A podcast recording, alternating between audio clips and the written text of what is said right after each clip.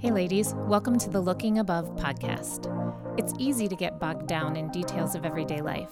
If we aren't intentional, our eyes can easily be pulled away from the Lord and we can set our gaze on things of earth.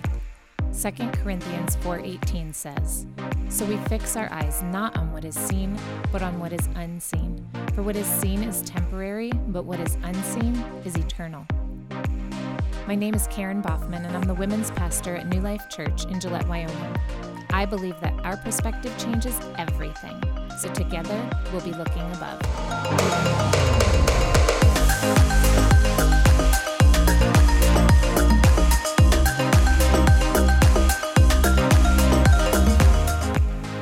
Hey there, welcome back to Looking Above. This is episode 26, and today we are going to land in Ephesians chapter 2, starting in verse 11 and following through the rest of the chapter. And the spiritual discipline we're going to talk about today is fellowship. And Brooklyn and I are here again, and we're super excited about this actually. Yes. This is a good um, a topic that we like. Not that there are many that we don't. Yeah, we like them all, but we really like this one.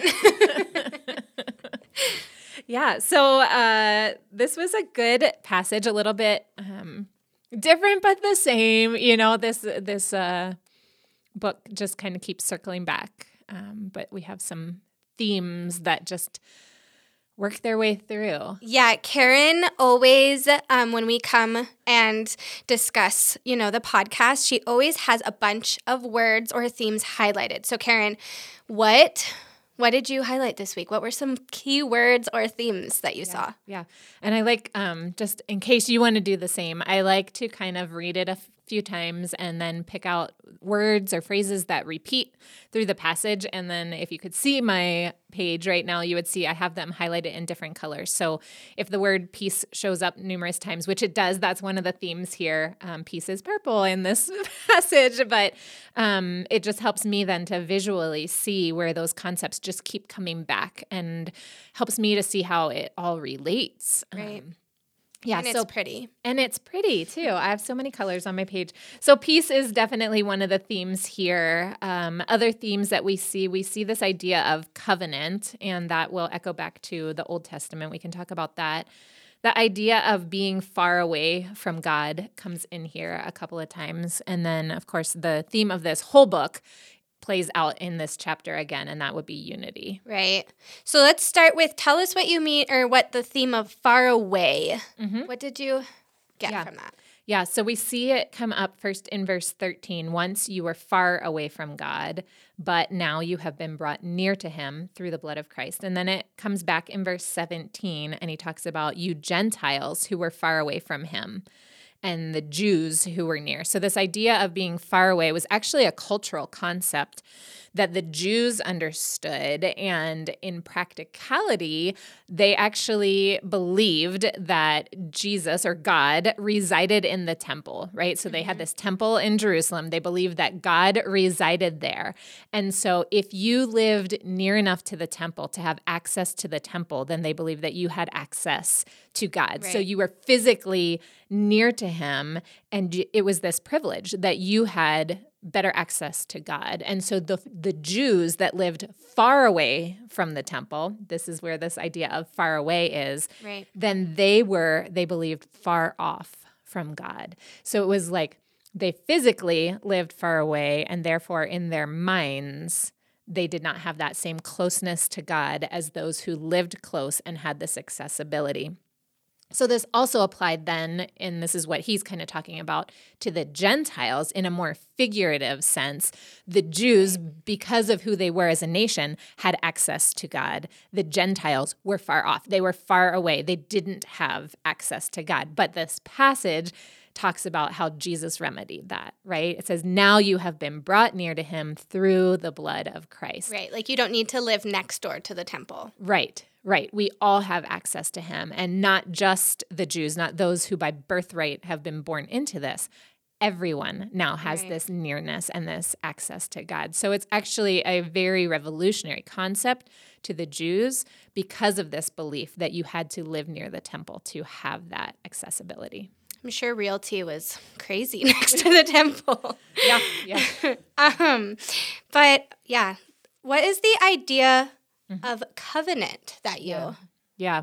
So covenant is really an Old Testament concept primarily. We see it. Um, my daughter is actually taking a class right now on the Old Testament covenants. And so she and I Oh. have been talking about this a lot, but we see five primary covenants in the Old Testament. And a covenant is kind of like a contract, right? So it's entered into between two people, Mm-hmm. usually.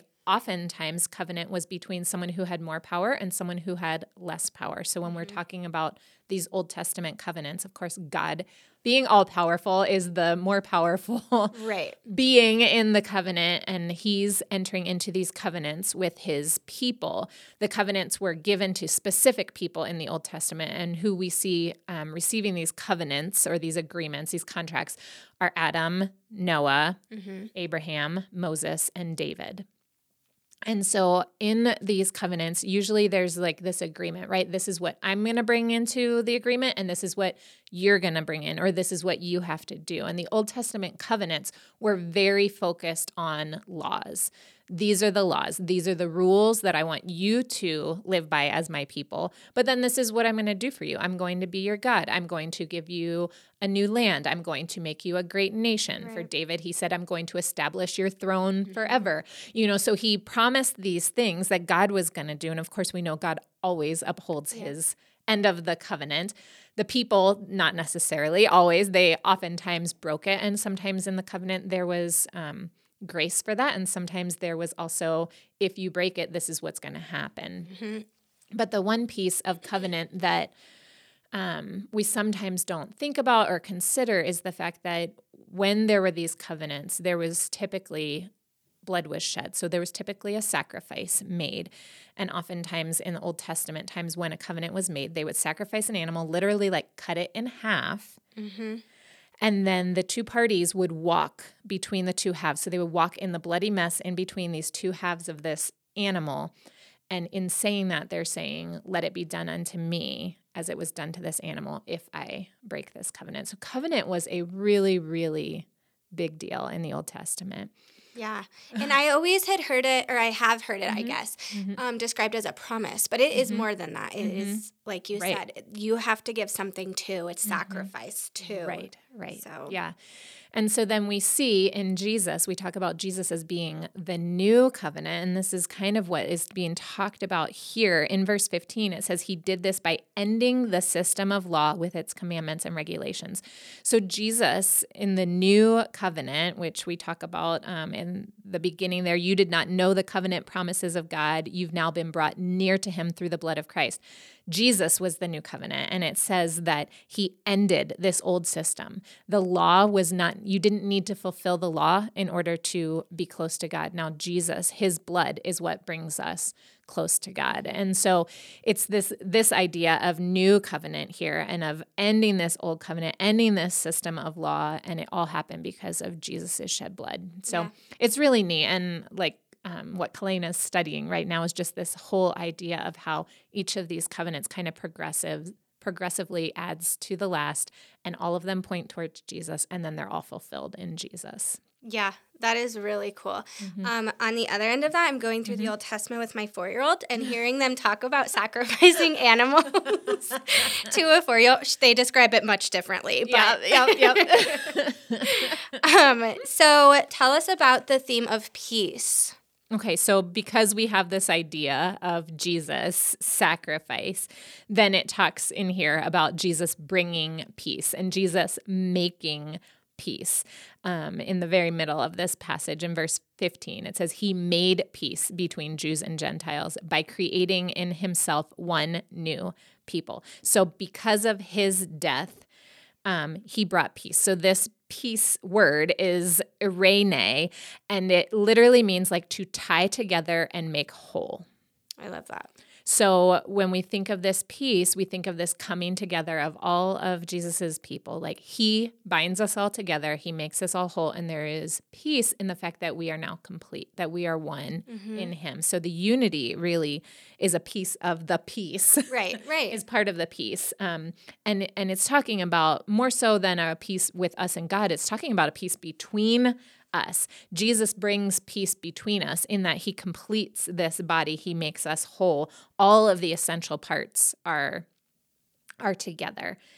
And in that verse, it talks about, you know, it's peace between the Jews and Gentiles who have been made one new people from the two groups. And I was reading an article that kind of described this or commentary, and it talked about the fact that in um, in Jesus's work, in um, coming to Christ, we have this new identity. And I think what I was actually reading about was this was that Acts 2 passage we referenced last week, yeah. right? In the beginning of the the beginning of the church. So in Acts 2, all of these people, all of these Jews who've been from all over, you know, all over and they all come together and then all these people start coming to God and there's 3,000 of them all in one day.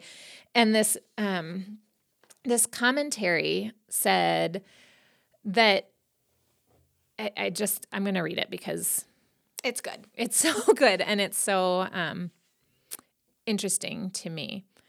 It says what is meant, and it's talking about the fellowship. So it says that they um, they focused on the apostles' teaching and on fellowship. It says what is meant is that these three thousand, as was most natural, cut off altogether from their ancient associations, finding themselves at once separated by a great gulf from their nation and its hopes and its religion. So, in coming to Christ, they're essentially turning their back on their past. Right. Um, culturally, like that, they're going to be outcasts now. You are yeah. no longer Jews because you've become Christ followers. It says they were driven together as sheep when wolves are prowling around and being individually weak, they held on by one another so that many weaknesses might become a strength and glimmering embers raked together might break into a flame.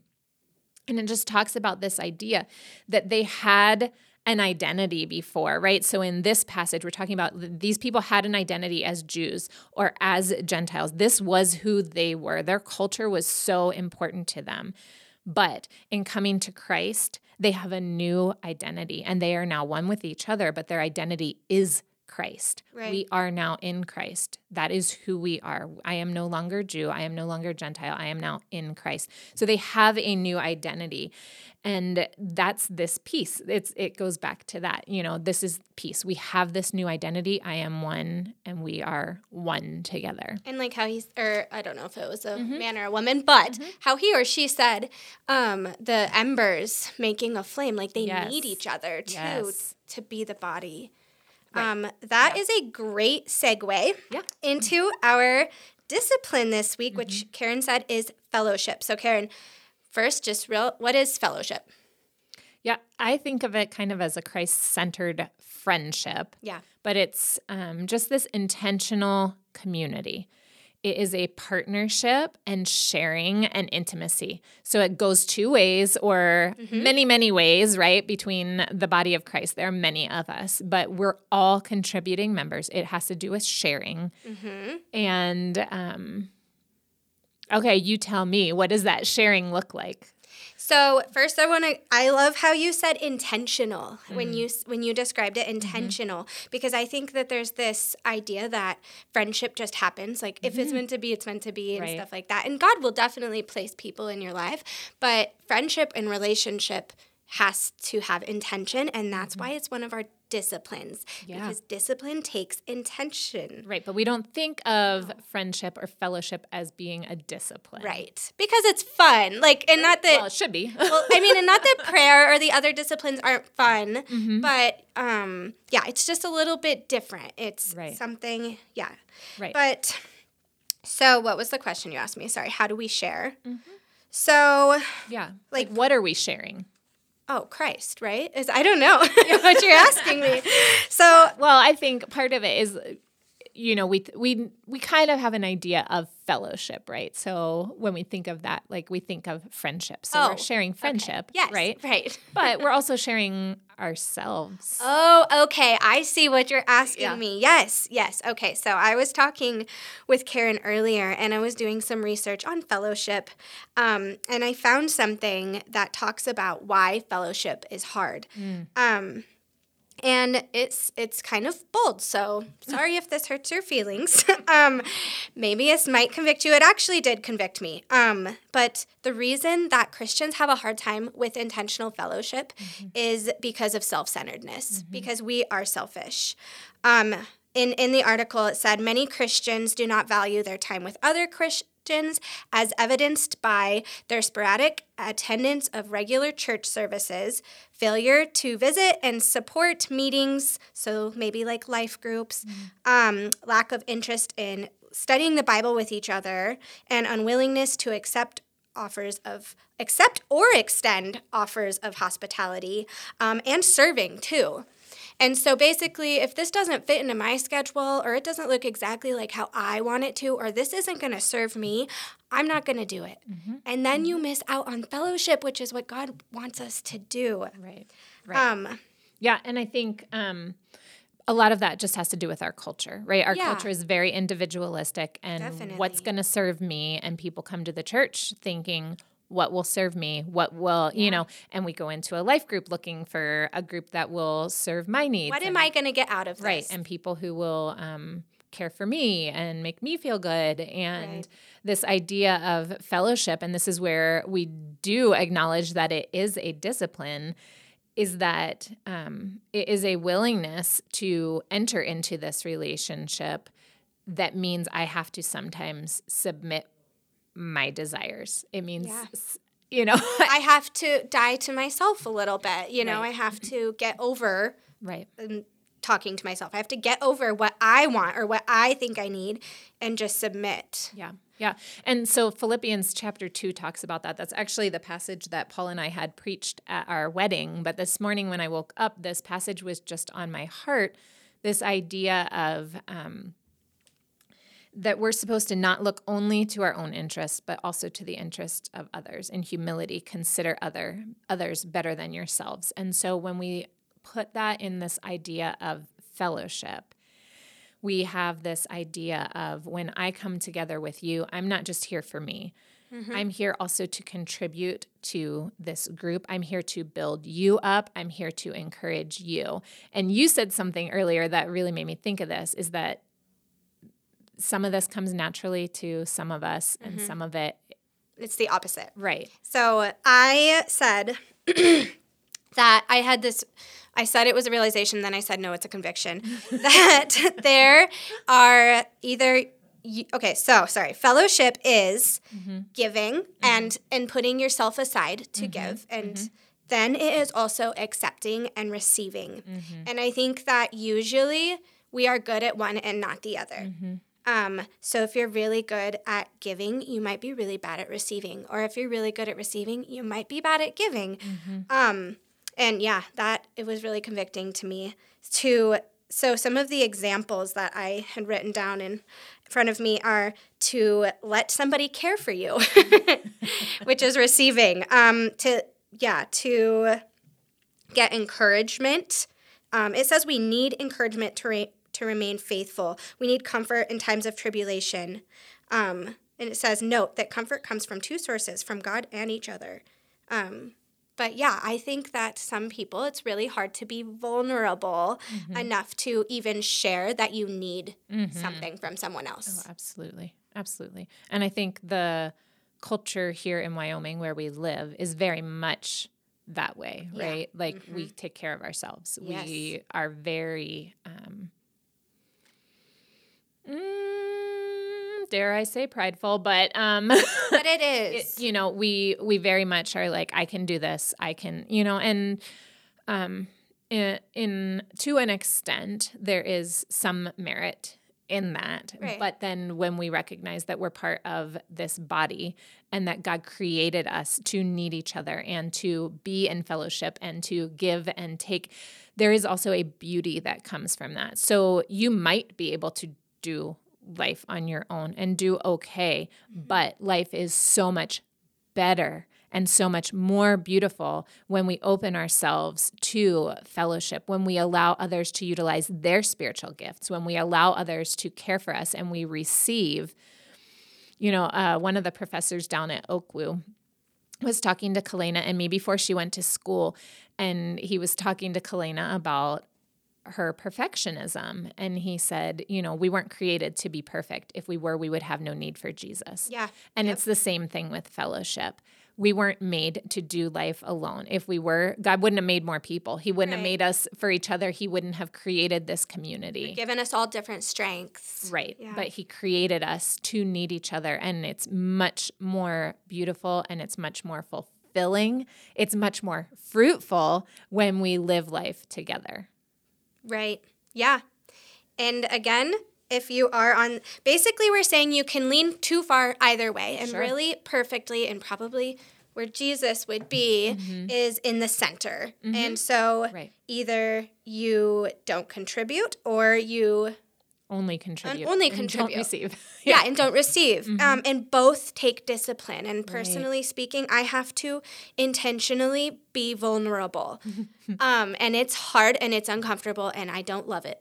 um, but I always see the fruit from it, and like the friendships and fellowship that I've gained from it mm-hmm. have been mm-hmm. definitely worth it. Yeah, yeah. That um, commentary I was reading from earlier, and it's Maclaren's expositions of the Bible. If anyone wants to look it up, I should tell you who I'm reading. But um, he also says we do need far more than any of any of us have awakened to the conscious consciousness of the need. Wow, this is hard to say. We do need for the health of our own souls we need to make definite efforts to cultivate more of the sense of Christian brotherhood and to realize this truth that they and we, so that would be our Christian brothers and sisters, however separate, are nearer one another than we and those nearest us who do not share in our Christian faith. And we were just talking about this even in family. Like, mm-hmm. if you have family members who are not Christians, who are not Christ followers, um, we need to realize this truth you are far closer to your Christian brothers and sisters than you are to those family members, or you need to be. And that's what he's talking about here. We need that for the own health, for the health of our souls. We need fellowship. We need to cultivate deep relationship mm-hmm. with those who are in the body of Christ. And part of this, I think, is recognizing that this is a three way friendship. Right. It's not just you and me, it's you and me and God in this friendship right. in this relationship. And so when we come together in our life groups, and I've seen groups do this in the past, but an idea that I had that might help you to remember this is to bring a candle mm-hmm. and light it. And of course, that would be representative of the Holy Spirit as the flame that came on the believers at mm-hmm. Pentecost, right? But to light a candle and put it in the middle of your life group space just as that reminder that it's not just you and me physically here, but the Holy Spirit is here. God is here. There is a third member participating in this fellowship. Right. It changes how we do relationship. 100% it does. Yes. Really quick, I don't mm-hmm. want to change the subject, yeah, but I mean, I'm not changing the subject. Yeah. So we've talked a lot about unity, mm-hmm. um, and we didn't really, you didn't really go over the last pass or the last. Oh, the idea of unity uh, well, the last verses oh. um, in our passage. Mm. And so I wanted yeah. to just ask why. why, Karen? So the last section in this passage, um, which would be verses 19 through 22, which are fabulous verses. Um, I'm actually going to be preaching on these verses at the upcoming Together Ladies event. And so I really don't want to spoil it by getting into it too deeply right now, but I will take this moment and just plug this Together event. So on October 29th, we're going to have an event here at New Life Church in Gillette, Wyoming. And any woman is invited to come to this. And our heart behind this event is really just what this passage is talking about. Yeah. It's this unity of believers, it's this fellowship of believers, and the idea that there is so often so much in this world that separates us, and the world is pushing us to separate. Yes. And really, when I say that, I'm saying Satan is mm-hmm. pushing us. I mean, it is his desire that we be disunified as a church. Right. But Jesus' desire for his church is unity. And so this event is an event where we are bringing together women from multiple churches, where our speakers are representing multiple churches, and we're coming together as one body, as one sisterhood, as one group of believers. Like I literally get chills just was- talking about it. I got it goosebumps. Yes, I'm so Um, excited. because that's what God calls us to. That's what we'll be doing for all eternity is we will be together in his presence and those things that divide us will no longer even be in the slightest bit important. We won't even remember those things that we fought about, those things that divided us here. And so this event is just going to be a ladies event, kind of like a ladies conference. We'll have speakers, we'll have some fun, we have some activities that we'll be doing together. We'll have a time of prayer, worship. Um, I am Laughter. laughter, testimony. I mean, it's just going to be a really, really neat opportunity for us to be together. So that's, yeah, where this unity ties in again. And that's why I'm not talking about that last part of this today, is because um, I will be preaching from that so come that and hear it then. Yes. So if you want the rest of it, you just have to show up.